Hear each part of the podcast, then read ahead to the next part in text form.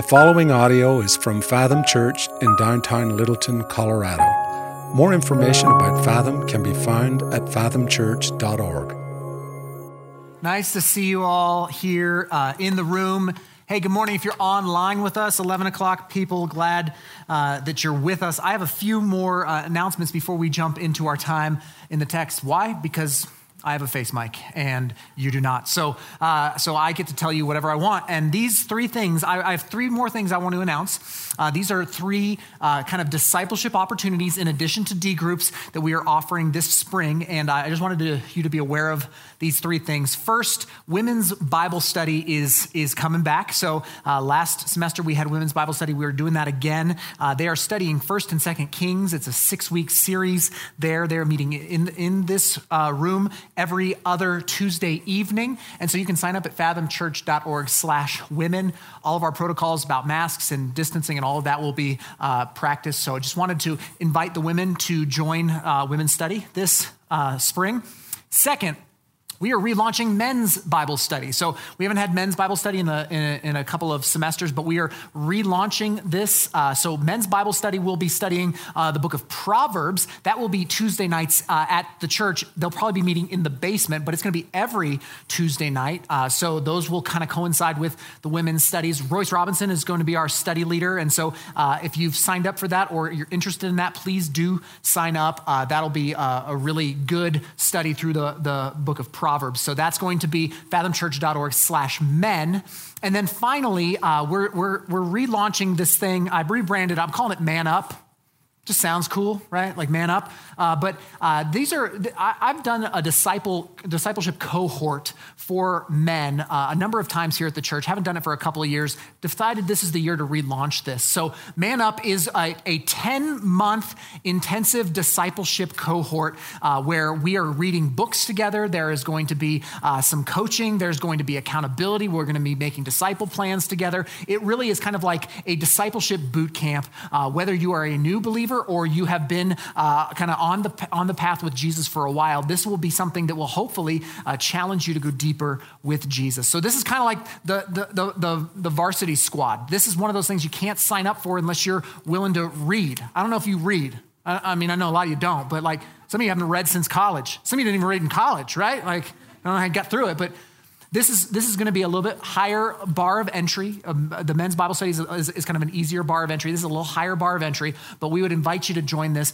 Fathomchurch.org slash men. You can find all the details there and download the syllabus because there's, I mean, it's like school. It's like real thing. So just want to commend those things to you. 2021, we want to go deeper with Jesus this year. And so we're going to do that in groups, and we're also going to do that in Bible studies and in this cohort. So just throw that out there as my, this is my first Sunday back uh, this year. So there you go, 21. Hey, Let's get, at, let's get after this. My name's Chris, if I don't know you, okay? I'm the pastor here. We've got work to do. Grab your Bibles, if you would. Open them up to 1 Samuel. Uh, if you brought a Bible, I hope you did. You can open that up. You can open a phone or a tablet to 1 Samuel. We have a lot of text to cover this morning, and so I need you to open this up and look at it. ESV, the English Standard Version, is what we're going to be reading. 1 Samuel is on page 319 in my Bible, which means it's on something on yours, okay? If you're online, there's a little button for the Bible. Get you you to 1 Samuel as well. 1 Samuel 1. Uh, during, during 2020 and the, and the COVID pandemic, uh, you've probably heard about it. I, I have heard about it, um, but, but you've probably read articles. There has been a huge rise in anxiety and depression. You probably heard about this, okay? Uh, there's been a, another, another large rise in suicide and suicide attempts uh, the last calendar year. And then there's also been a, a, large rise in substance abuse, alcohol and drug use, things like that, uh, substance abuse. Uh, and so I, I think it's safe for us all to agree and say that we are not only in a physical health crisis, but we are also in a emotional and mental health crisis as well. If, if we've learned anything, it's that that, that, that has been brought to the surface eh, last year. Um, and, and I want to I wanna pose that we were already in this crisis before COVID ever existed. We were already in this crisis. It's just COVID kind of brought it to the popular level surface and, and exacerbated the problem. Really did, okay? So here's some stats I found online. Uh, these are pre COVID stats. One and one in eight Americans is on some sort of prescribed antidepressant. One in eight. Uh, depression medications are rising at a rate of 300%, is what I read. Uh, suicide was, before 2020, was the 10th leading cause of death in the United States. Uh, I don't know what it is now. I would imagine it's higher than that now. Um, in in uh, 2019, more than 48,000 people died of suicide, and more than 1.4 million people attempted to take their own lives. And yet, so I say all those facts, those are facts, and yet, anxiety and depression and mental health in many Christian circles is, has been treated as something of like a taboo. It's been treated as something that we, we don't talk about it. Like we just don't say it, talk about it a, a, whole lot. We, we kind of, you know, put some platitudes about scriptures, about all things working out for good around people who struggle with things like this. And so many of us kind of just sit in our chairs at church and go, well, I guess this isn't relevant to anybody else here. I guess this isn't relevant because the pastor never talks about it and everybody's just kind of smiling and perfect and they walk down the halls and they're just like, oh, how are you? I'm blessed and highly favored. And it's like, oh, great. And so you tell yourself that you're the only one when in reality, you're probably not the only one in your row who's struggling. The interesting thing, though, is that all throughout the Bible, uh, we find people struggling with what I think are mental and emotional health issues. All through the scriptures. Okay, uh, Elijah, the great prophet, at one point in his life was so discouraged and weary and afraid that he wanted to die.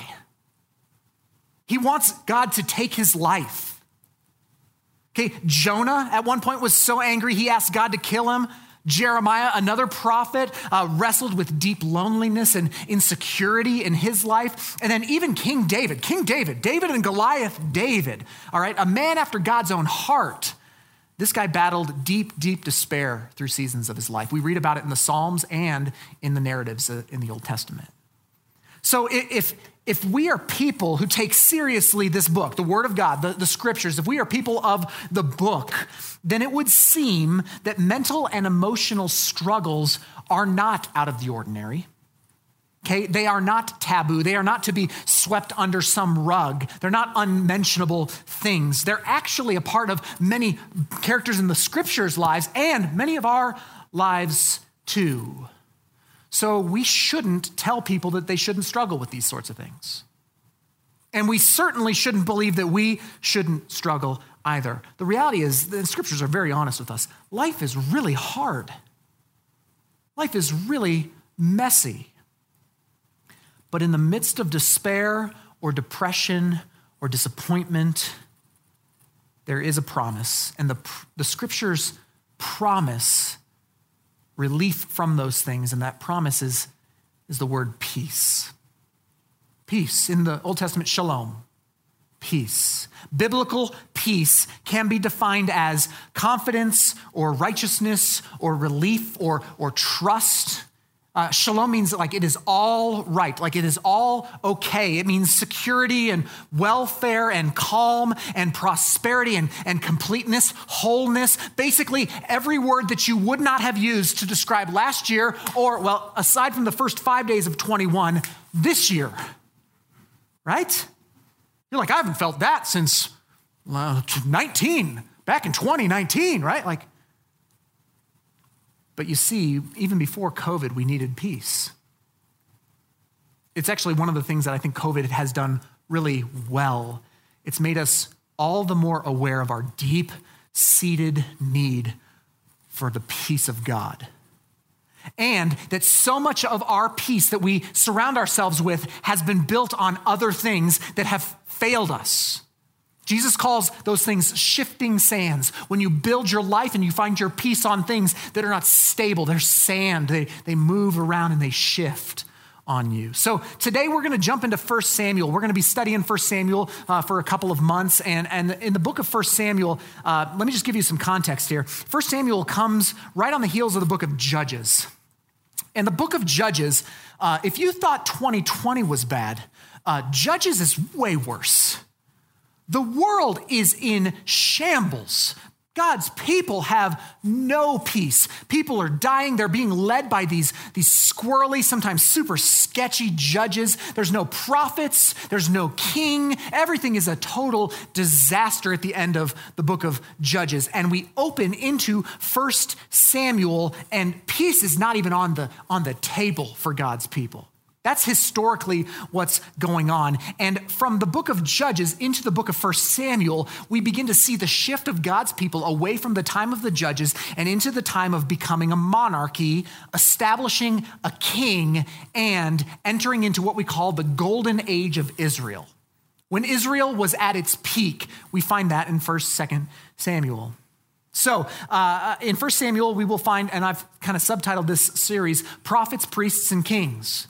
We will find the prophets, we will find the priests, and culminating at the end of 1 Samuel, we will have the, the, the, the second and greatest king in the history of Israel, King David, uh, who, uh, you know, we all love and know. But in order to get to King David, there's a lot of stuff we need to see, and we have to start in 1 Samuel 1, where we meet a woman named Hannah who found peace in light of great despair.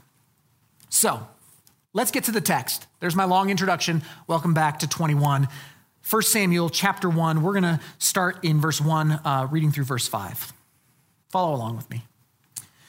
There was a certain man of Ramathaim, Zophim, in the, country, in the hill country of Ephraim, whose name was Elkanah, the son of Jeroham, son of Elihu, son of Tohu, son of Zuph, son of an Ephrathite. He had two wives.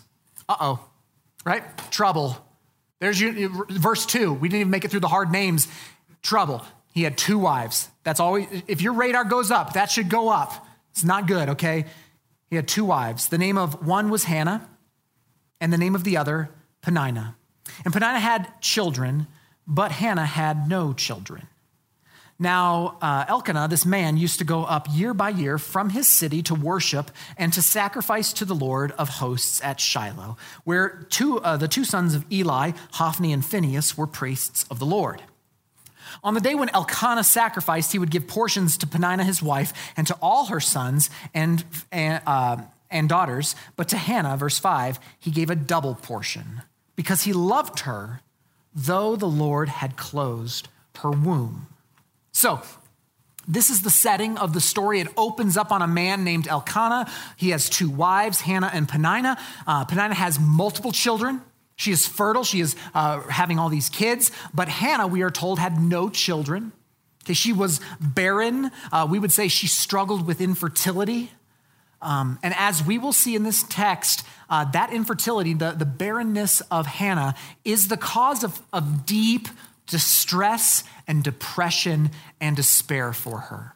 Okay, uh, now infertility, it's, it's a thing today. Like if you've had any issues with infertility, you know it is a real thing. But historically, in context, it's very different back then than it is today. Children and, and being able to have children is viewed very differently, okay? Uh, kids today are a means of personal fulfillment, of familial joy. There, there's, there's great, very, very good things about kids today, but there were other forces at work contextually uh, in, in these days. First, the more children that you had, uh, the more economic stability you would have. Because frankly, you would have more people who could work and earn for the family. So, whether it's a, uh, an agricultural kind of farm or a business, you would have more laborers, as it were, and, and that would set you up financially for more success.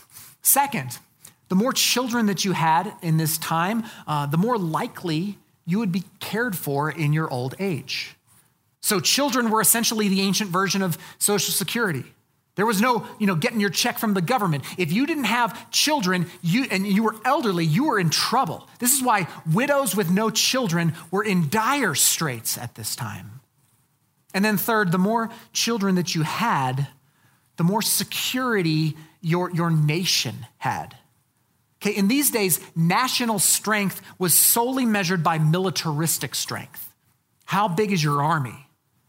How well can you stave off the attacks of other nations and their armies? And so, the more sons that one had, the larger the army, the more secure the nation. So, considering all of these factors, having as many children as possible was the gold standard. It was the gold standard. It was the very best thing that a woman could do. It, I mean, by all standards, it was the most admirable thing a woman could do, and certainly the more, most culturally acceptable role for a woman at this time. And so, right off the bat, we know that Hannah doesn't fit in. She doesn't fit in with that expectation for what a woman was supposed to be in her culture. Now, let's see what happens. Verses six and seven. And her rival, so that's uh, Peninnah, her rival used to provoke Hannah uh, grievously to irritate her because the Lord had closed her womb. So it went on year by year. As often as she went up to the house of the Lord, she used to provoke her. Therefore, Hannah wept and would not eat. So, as bad as, you know, being infertile, being barren would have been for Hannah, added to the complication is that the sister wife or whatever, Peninnah, starts to goad at her, starts to make fun of her, mock her even. Uh, why, do, why did she do this? We don't really know. Perhaps it's because uh, perhaps she was jealous of Hannah. I mean, it's obvious that Elkanah loved, he gave her a double portion, so he loves her more. So maybe she's jealous. Like maybe she's just a jerk, right? Maybe she's, I mean, they're just jerks out there. Like maybe she's like that person on Facebook that you're like, golly, stop it, right? Like that's maybe what's going on. But whatever the reason, the text said that she would apply this pressure every single year when they'd go to Shiloh to worship year after year, mocking, pushing, pressing. Hannah, why don't you have kids? Wouldn't you love to have kids? Oh my gosh, uh, all these children, so many mouths to feed. It must be so difficult. Oh, Hannah, you got it so easy with no kids. Just goading, just prodding. And I think this pressure that she applies on her to try and fit in is actually the first kind of shifting sand that Hannah could be tempted to try and find peace in. Okay, Hannah could try to find peace, but it would have been false peace if she had tried to conform to what I'm calling the cultural ideals. This is the first false peace that we can try and find for ourselves, for our despair and our depression and our anxiety and our stress, right? Every culture provokes women and men, but we're talking about women, uh, provokes women and pressures women to live up to some sort of cultural ideal every culture, not just this culture, our culture too. Ours may not be childbearing in the same way that Hannah's was, but our culture puts enormous pressure on women to, to fit into some certain mold. It maybe it's to look a certain way or to be successful, right, at home and in the work field to, to, to have credentials in whatever field you choose to accomplish in whatever way you need to accomplish. You can, you can, you know, I am woman, hear me roar kind of mentality. Like there's pressures. There's always these cultural ideals. And, and Peninnah is the voice beckoning Hannah to conform, beckoning Hannah to fit. And if you don't conform, you are going to be stigmatized. And at best, you will be irrelevant, weird, out of sorts, or at worst, like Hannah, you can be persecuted and hated and despised. The culture wants you to fit, and Hannah didn't fit. Let's see what happens. Verse 8. But Elkanah, her husband, said to her, Hannah, why do you weep? Why do you not eat? And why is your heart sad? Am I not more to you than 10 sons? So, so in walks the husband, and uh, I think uh, he does what, like, my first read is like, oh my gosh, bro, don't say that. Right? It, it, on the surface, it feels like it's bonehead husband. Don't say that. Am I not more to you? Like, is it not, like, of course, bonehead husband move is make it all about you, right? So, I, of course, look at me. Sure, you don't have any kids, but come on now, right? Like that's, uh, Elkanah says, Why do you weep? I think Hannah could have responded in any number of ways at this moment, right? And any, well, the list is long, bro. Listen, I appreciate being your favorite wife, But in and of that, there's some problems, okay? First, what really happened is you wanted some sons. I wasn't able to, so you found a young hussy, brought her in, and now they're getting all these kids. And by the way, she's the worst. I hate her. Thanks, you know? I mean, she could have ended anything like that. But in actuality, as we read a little deeper, I think Elkanah is actually being very kind and gracious in this moment. I don't think it's a bonehead husband move. For, for, for, he really did love Hannah. Like he really did love her. He gave her a double portion. That meant a lot culturally. Okay, he wanted, I think, very much to comfort her. And he seems to be doing all that he can to assure her that she is his true love. I, I love you. All those kids, all that, but I love you. You're my soulmate. You complete me. And this is the second offer of false peace in the story. The cultural norms, fitting into the cultural norms, was the first offer of peace. But the second offer of peace is that she could try and find peace in a substitute love. A substitute love. It's almost like, no, you can't make the, the cultural ideal, sweetie, but, but at least you found love. Right? At least you found the love of a good man. Isn't that enough? Isn't that enough to satisfy you? Isn't that sufficient to bring you the peace that your heart desires?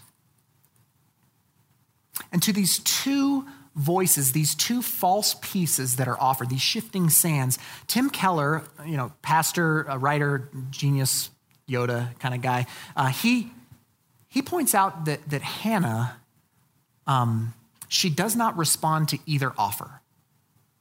He says that you can read the Hebrew narrative, and, and what's interesting is these two voices of the culture and of her husband, but she responds to neither of them. To the voice of the culture that is coming from Peninnah, she, she, saying that her worth is completely based on whether or not she can bear children, she doesn't fight back. She doesn't lash out. She doesn't start rubbing in Peninnah's face the double portion and the love of her husband. She doesn't do any of that, but she remains silent. And then to the voice of her husband, which is this I'm just trying to comfort you. I'm just trying to show you that I love you, that you're my soulmate, saying that peace could be found in that relationship. She doesn't give into that either. She remains silent and does not seek peace from the comforting of a fitting in to the cultural ideal, nor from her husband's affections. And I just want to pause and apply for us. Here's the truth if you want real peace, real, deep, biblical peace, and you seek to find it in anything except God. And it looks really good from the outside.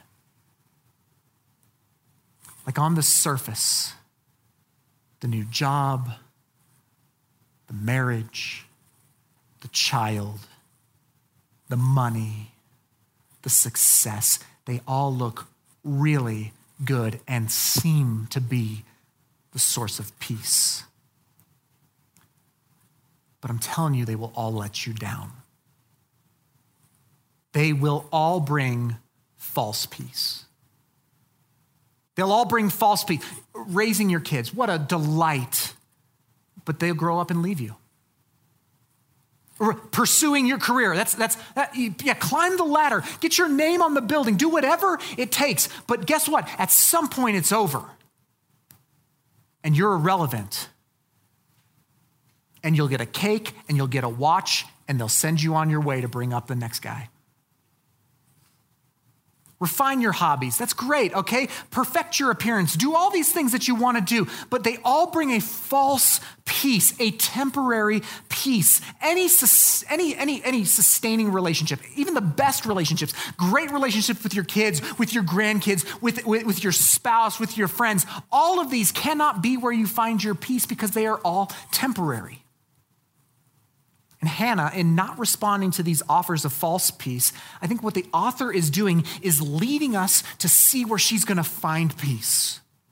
He's leading us when she says no, essentially, to the peace of the culture and the peace of a relationship. He's, the, the author is, is like leading us to where can we find true peace? And that's where we're going to find Hannah in verse 9. Verses 9 and 10. After they had eaten and drunk in Shiloh, Hannah rose. Now, Eli, the priest, was sitting behind the doorpost of the temple of the Lord. And, and Hannah was deeply distressed and prayed to the Lord and whip, wept bitterly. So the, the language in verse 10 is really important. Verse 10 says she is deeply distressed. Now, in the Hebrew, that's kind of difficult to translate into English, but literally it could be translated uh, she is in soul pain. Her soul is pained, deeply distressed. And then it says that she weeps bitterly. At, this is where she's at. This is where Hannah is at. She doesn't bite on the false peace of culture. She doesn't bite on the false, false peace offered to her by her husband, but instead she brings her distress. She brings her depression. She brings her despair, her soul pain to the Lord, and she just dumps it there. She prays. Again, for us, this is where we as Christians have to stop pretending that we're okay especially if we aren't. I mean, I make the joke all the time about like, hey, it's church, it's not a good place to be honest, but it's, it's a sad thing that that's funny. No place to be honest in church, right? Like that, the fact that we chuckle at that means that something is significantly broken. Like we've got to get to the place where we stop pretending we're okay when we're not. Like this is where mental and emotional health must not be a stigma in our community any longer. Because here's the truth the fake you is doing awesome. The fake you is doing great. The fake you looks awesome on Instagram. The fake you posts amazing things on Facebook. The fake you down the hallway, blessed and highly favored, holding hands, smiled with bleached teeth. That fake you is doing great. It's the real you we're concerned about. And if church isn't the place where you can come as you are, then where are you going to go? Listen, some, some of you, maybe in this room, maybe online, some of you, your marriages are so jacked up. Right? You, you've, you've not had any sort of intimacy for God knows how long. And it's, it's not even on the, the radar in light of what she said to you or what he has done to you. It's just not even there. But that, man, down the hall, it's like, right? For some of you, your finances are so messed up, you don't know how you'll ever get out from under that debt. It's like this weight on your chest. It's what you think about when you wake up at one in the morning and you can't breathe feels so overwhelming. Man, for some, you've got this addiction and, and you just can't figure out why you can't kick it. You can't figure out why you can't kick it because you, you love Jesus. You really do. You really love Jesus and you worship Jesus and you're coming to study and you're coming on Sundays and you're lifting your hands and you're giving your money. And yet the thing that you wrestled with when you were a teenager still is haunting you the same way that it was. And you can't figure out what to do with it. Or maybe you've got a child. and you trained up your child in the way that he should go, but, but he didn't. And somebody told you that verse was a failsafe, and you don't know what's wrong with you. Your soul is in pain.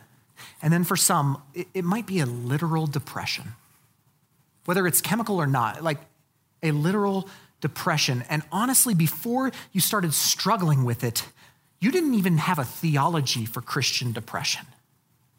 It didn't fit in your frame of reference. And so you tried to bring it up to a Christian friend and you said, eh, man, I'm just so, just depressed. I can't get out of this. And they, they responded with, You're depressed? Well, my Bible says, Rejoice in the Lord always. And again, I say, Rejoice. And you're like, Man, I hate you. And you never brought it up again. Never talked about it again. Maybe it's one of those things, maybe it's something else, but, but you know what it means to have soul pain. See, I just want to say that if you're faithful to the Bible, and I think if you're faithful to practicing Christian faith, it's okay not to be okay. It's okay to be in despair to be depressed, to be distressed, to be anxious, to be stressed. Those are normal things in this life. But the Christian response, the biblical response, is to bring it. It's just like Hannah. She, she brought her deep distress and she wept before the Lord. You have to stop pretending you're okay when you're not, or there is no peace to be had. I love it that Hannah doesn't bite on any of these false peaces, but instead it says she rises up, heads to the temple, pours out her heart, her distress, her depression, her despair, and she prays. She prays her distress. She prays her bitterness. She weeps her tears. She prays them. Look at her prayer. It's, it, I mean, it's fascinating stuff. Look at verse, uh, verse 11. And Hannah vowed a vow and said, O Lord of hosts, if you will indeed look on the affliction of your servant and remember me and not forget your servant, but will give to your servant a son, then I will give him to the Lord all the days of his life, and no razor shall touch his head. Those words, don't forget me, remember me, God. You ever feel this? God, where are you? Don't forget me. Remember about me. And then it seems uh, at first glance that, that, that she's just trying to make a bargain, right? Does that seem? I mean, it seems like that to me. Essentially, it seems like on the surface, Hannah's thinking that if I just have a son, then I'll, then I'll be okay. Everything will be okay. And so if, if God, if God, if you give me a son, I'll make sure he goes into the ministry. I'll make sure he has a good haircut, make sure he goes to school, make sure he goes to seminary. He'll be a pastor. Is that a good deal? God, is that a good deal with you? Like that's what it seems on the surface, but but it's actually not what she's doing. I just want to say that's not what she's doing. Hannah is not bargaining, she's actually surrendering. I'll, I'll, tell you why. Uh, she, when it said that no razor shall touch this boy's head, she is making what's called a Nazarite vow for this son. Now, if you wanted to work in the priesthood, you needed to be from a certain tribe of Israel, from the tribe of Levi. And so only the Levites could be priests. But there was a way, a workaround if you weren't a Levite, and that was to be a Nazarite, to have a Nazarite vow given where you would then essentially become like an adopted priest. You could work inside of the priesthood even though you weren't a part of the tribe tribe of Levi. And so, in making this vow for the son that he would be a Nazarite, that he would have a Nazarite vow, he would have no, uh, would, would never have a razor touch his head, he would not drink alcohol, these things, he forfeits all of the benefits of being her son. Everything that culturally would have satisfied her, he forfeits. Financial stability? Nope, because Levites can't own property, they don't have money, they live off of the temple. Okay, security in her old age from a son, not happening if he's working for the Lord for his entire life. Not even the joy of watching her son grow up. She doesn't even get to raise him and then send him off. Once he is weaned from being nursed, he is sent to the temple and he will work there and be raised by the priests. She doesn't get to teach him how to ride a bike or how to read or watch him go to school, watch him go to a date. He, she gets none of this. You see, this is no bargain to find peace in a son, but rather it's surrendering her very desires to the Lord. So many of us, in our distress, in our depression, in our despair, we move as far away from God as we can. We say, God, you're not giving me what I think. You're not doing what I think. You're not behaving the way that I think you should. And it's causing me pain and it's causing me stress and it's causing me anxiety. And so I've got to distance myself and find peace somewhere else because this thing isn't working for me. But Hannah moves towards God and surrenders her very heart to Him. So, what do you do when your life is defined by distress? Or depression or despair, the Bible says we pray. And listen, hear me, I'm not diminishing the need for counseling. Uh, please, I, am not diminishing the need for, for even for medication, antidepressants, things like that, okay? Like, God, here, here's the truth God can heal through people, pills, and prayer. He does. All right, I'm not anti any of those things, but as Christians, we've got to start with prayer. That's our first thing. Do you see prayer as your first line of defense or as your last resort? You ever hear people say, well, all that's left to do is pray? Ah, that's not all that's left to do, that's all. You start with that. That's the first thing we do. This is how Hannah does it. Look at verses uh, 12 through 16. Man, it's just so impressive. This, uh, we'll get through it, I promise. As she continued praying before the Lord, Eli observed her mouth. Hannah was speaking in her heart, only her lips moved and her voice was not heard. Therefore, Eli took her to be a drunken woman. And Eli said to her, How long will you go on being drunk? Put away your wine from you. But Hannah answered, No, my Lord, I am a woman troubled in spirit. I have neither drunk, uh, drunk wine nor strong drink, but I have been pouring out my soul before the Lord. Do not regard your servant as a worthless woman, for all along I have been speaking out of my great anxiety and vexation. You see, in response to anxiety and great vexation, it says that Hannah pours out her soul before the Lord. When was the last time you prayed like that? And taking your distress and your despair and, and all these things and poured them out before. I mean, she is, she, you know, Eli thinks she's drunk, she's praying so hard. That's either an indictment on Eli, who can't tell the difference between somebody who's intoxicated and somebody who's praying. Okay, it says a lot about his priestliness. But it also speaks highly of the fervor with which Hannah is praying. He mistakes her as a drunkard because she is so wrapped up in pouring out her soul before the Lord. I, I, I've been asked this question. I love this question. If God answered yes to every prayer that you've prayed in the last week, how different would things be in this world? Like, if you could think back for the last seven days and you, the prayers that you pray, like, if He said right now, yes, you get all that, how different would this world be? It's been a crazy week, so maybe some stuff would be different. But, but the reality is, man, we kind of pray weak prayers. We don't really pray our souls before the Lord too often. I mean, more often for me, it's, Lord, bless this food to nourish my body. Yeah, that's what food does. Like I just say that all the, like that's it's gonna do it whether you pray for it or not. And but but that's what we pray. We pray, Lord, bless this food and bless this day, and Lord, do something about Elway which he did, right? So, like, praise the Lord. That's something, has, prayers are answered, right? But, but Hannah prays. She prays her distress. She prays her depression. She prays her tears, her anxiety, her vexation. And here's what she finds. Look at verse 17 and 18.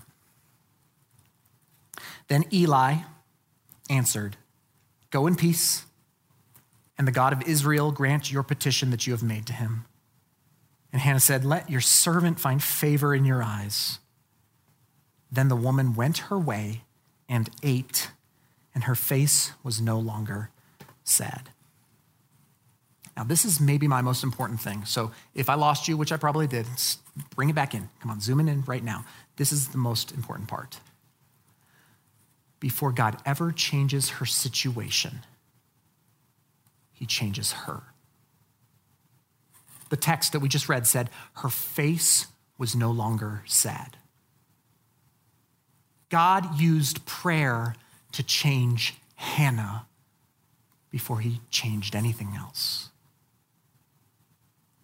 Keller again says it this way he says, It doesn't go prayer, pregnancy, peace, which is how we would think it would go. I pray, I get what I asked for, and I find the peace that I need.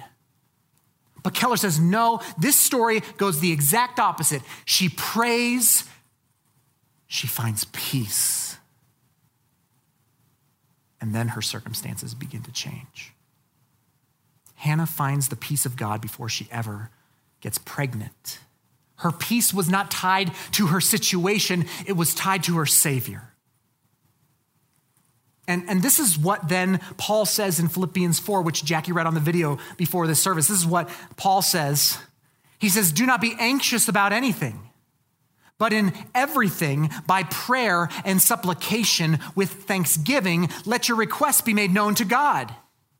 And the peace of God, which surpasses all understanding, will guard your hearts and your minds in Christ Jesus. That verse is so important because if you start with verse six, don't be anxious about anything, but in everything start praying, we would want it to say, and God will answer your prayers. Bring him your anxiety, pray to him, and he's going to answer your prayers. But the, the result of your prayers is not a change in circumstance, it's a change in heart. The result of bringing your anxieties to him and praying your tears to him is peace. That doesn't even make sense. It's so crazy. It surpasses understanding because you didn't get what you wanted, and yet you still found peace. What do you do with your distress and your depression and your despair? You pray. Let's finish this up, verses 19 and 20. This is how Hannah's story here culminates. They rose early in the morning and worshiped before the Lord, and then they went back to their house at Ramah. And Elkanah knew Hannah, his wife. Knew, biblically knew. No, right? You got that? There's no kids in here. They, they knew each other, okay? Uh, he knew Hannah, his wife, and the Lord remembered her. Remember her prayer? Don't forget me. Lord, remember me. Well, the Lord remembered her. Verse 20. And in due time, Hannah conceived and bore a son, and she called his name Samuel, for she said, I have asked for him from the Lord. Last point. Man, this is so important, okay? It says, in due time, Hannah conceived. You ever notice that, that our time and God's time are very rarely the same time? I'm, I'm appreciative for those three words, in due time, because, because I'm like, hey, get a little peace, get a little pregnant, awesome. But that would undermine, that would short circuit the process a little bit. In due time, in God's time, God provides Hannah with a son. Not overnight, but over time. After she has received peace, God gives her the desires of her heart. Now, I bring all this up and I preach all this for our first message in for Samuel, my first message with us this year, um, because a couple years ago I found myself uh, in a place similar to, I think, how Hannah was. A couple years ago, I found my, uh, like, I've, I have not experienced long term ongoing anxiety and depression personally, um, but man, there have been some seasons of great distress and despair and depression in my life. And in one of my one of my worst, as I was reading how Hannah was describing herself here with deeply distressed, a soul pain, I thought, oh man, I totally resonate with this. Like in this season, I found myself just weeping everyone just uncontrollably just show i would be driving and i would just start weeping and i wouldn't know how to stop and why it would start. And I, I found myself hardly eating. I had very little appetite. I'd go out to dinner and just pick a, I just could not eat. I was so distressed. And then the nights i don't know about you but like at night when the sun goes down and things get dark every emotion that i am able to barely control during the day shows up and it's like amplified tenfold. I don't know why it's so crazy in the dark, but I would pray every night God, I don't want to wake up. I don't want to wake up because I don't want to go in circles in my head over what's going on. I just don't want to feel it. And my mom, during this season, she actually called my wife, Marcy, and, and told her to keep a close eye on me because my family, my family of origin, historically has dealt with chronic anxiety, depression, and even suicidal tendencies. And so, like, they were worried. Like, I talked with Marcy this week about this season, and she was like, We were worried. It was dark. So, I started meeting with a Christian counselor weekly. And actually, I talked with him about this, and there were times where I'd have to call him midweek. Like seven days. I couldn't get seven days before I needed help So I'd sometimes be on the phone with him midweek because it wasn't enough to get to the next week. And so I started meeting with him and, and, and, and just talking with him. And I just could not pull myself out for months of this depression. And my counselor asked me after a few weeks of, of initially meeting, he, said, he asked me about my prayer life. Christian counselors do that. That's kind of like the Jesus answer in Sunday school. Well, How's your prayer life? So he asked me about my prayer life. And, and honestly, like I, I really I really felt like I couldn't even pray. I don't know if you've been there where you just are so, like, I just, I didn't want to, and I couldn't, and I would sit down to try and pray and just, I, I would stare at the wall for an hour. Like, I would just lose myself in my inability to pray. And so my counselor, he, he told me to start praying my distress. He said, When you sit down to pray, if you don't want to pray, pray about that. If you sit down to pray and you're angry and you're, you're, you're sad and you're hurt and you're anxious, pray those things. Don't pray for the things that you think people will want to read in your journal someday, like George Washington's journal. Like, oh, like pray, pray the way that you would pray if you knew that thing was going to be burnt up and no one would ever see it. That's how you need to pray this season. And so so I started doing that. And he reminded me of 1 Peter 5, uh, ch- uh, verse 7 say, says this Cast all your anxieties on him. And then he reminded me of the second part of that verse because he cares for you. He said, Chris, don't forget that last line. You can cast all your anxieties, everything, all those tears, just bring it to him. Why? Because he cares for you. And so I started praying that way. And, uh, and every day I just pulled out a journal and I started writing my prayers. And man, some days the little, it was like a line or two. It was like, God, I don't want to pray right now. And then some days it was like pages and pages and pages. And I have that journal still. I won't tell you where it's hidden, okay? But uh, I don't want you to read it. But I, I, have that journal, and there are pages in there that are literally they're wrinkled and distorted because of the tears that literally were coming out of me while I was praying those prayers. And then back to our text, it says that the Lord remembered Hannah. Do you ever feel that? God, have you forgotten me? Well, it felt like the Lord remembered me as I was doing this, this exercise. Or maybe more accurately, like I remembered him. Right? It's not that God forgot about Hannah. God doesn't forget, just so you're aware.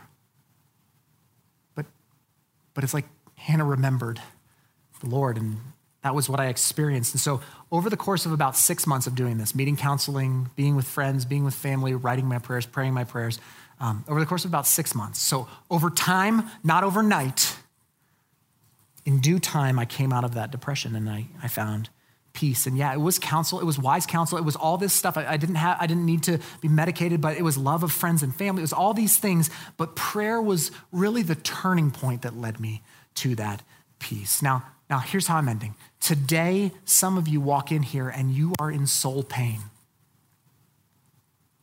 Maybe it's 2020. Maybe it's this past week in our country. Maybe it's a whole bunch of crap that you just don't even want to deal with from your past. I don't think I'm supposed to say that. Elders, check. I'm sorry. But you walk in here and you are in distress, and you are in despair, and you are depressed, and you are anxious, and you are vexed. And, and those are your words. And whatever is causing it, I don't want to diminish any of those things, big or little, but whatever is causing it, I want to invite you to do what Hannah did. I want to invite you to pour out your soul in prayer. I want to invite you to, by prayer and supplication with thanksgiving, let your requests be made known to God. I, I want you to cast all your anxieties on Him. Why? Because He cares for you. I mean, send us a prayer request. We'll join you in this. We would love to pray with you in this. But listen to me God cares for you, He loves you. Peace is what He is offering you, it's on the table for you God peace, Bible peace, real peace, not false peace. Peace that surpasses your understanding. But hear me, it starts with prayer. That's how I want us to start this year together. Okay, love you, church. Let's pray together. I know I went long. I knew I was going to. Let's pray. Lord, we do bless you. Oh, uh, what a passage. I mean, what a story. What a, what a woman in Hannah that we see here. God, we, we, we want to pray just kind of our, our, our mess for just a moment. God, I believe that there are people in this room, people online, people listening right now who this isn't just theory. This isn't just a story. This is today. This is their life right now. And God, I would pray that even as I'm praying, that they would be praying, that they would be pouring out their soul, that this would begin something right now, that it would begin um, bringing their reality to you. And then as we take communion and then as we worship, that all of those things would, would be authentic responses to you, Father. I do pray that. I pray that we would be a church that would never stigmatize mental health, that would never stigmatize emotional distress, but that we would be a church that binds around people who are struggling, encouraging, lifting up, and, and, and that we would be a church where it's okay not to be okay. Where it's okay to not have to walk down that hallway with a grin and some sort of bumper sticker response to how you doing. But that that we would cast our anxieties on you and that we would find peace that, that doesn't even really make sense in light of our circumstances. God, we believe you can do this. We ask you to do this. And we pray these things in the name of Jesus and by the power of the Spirit. Amen.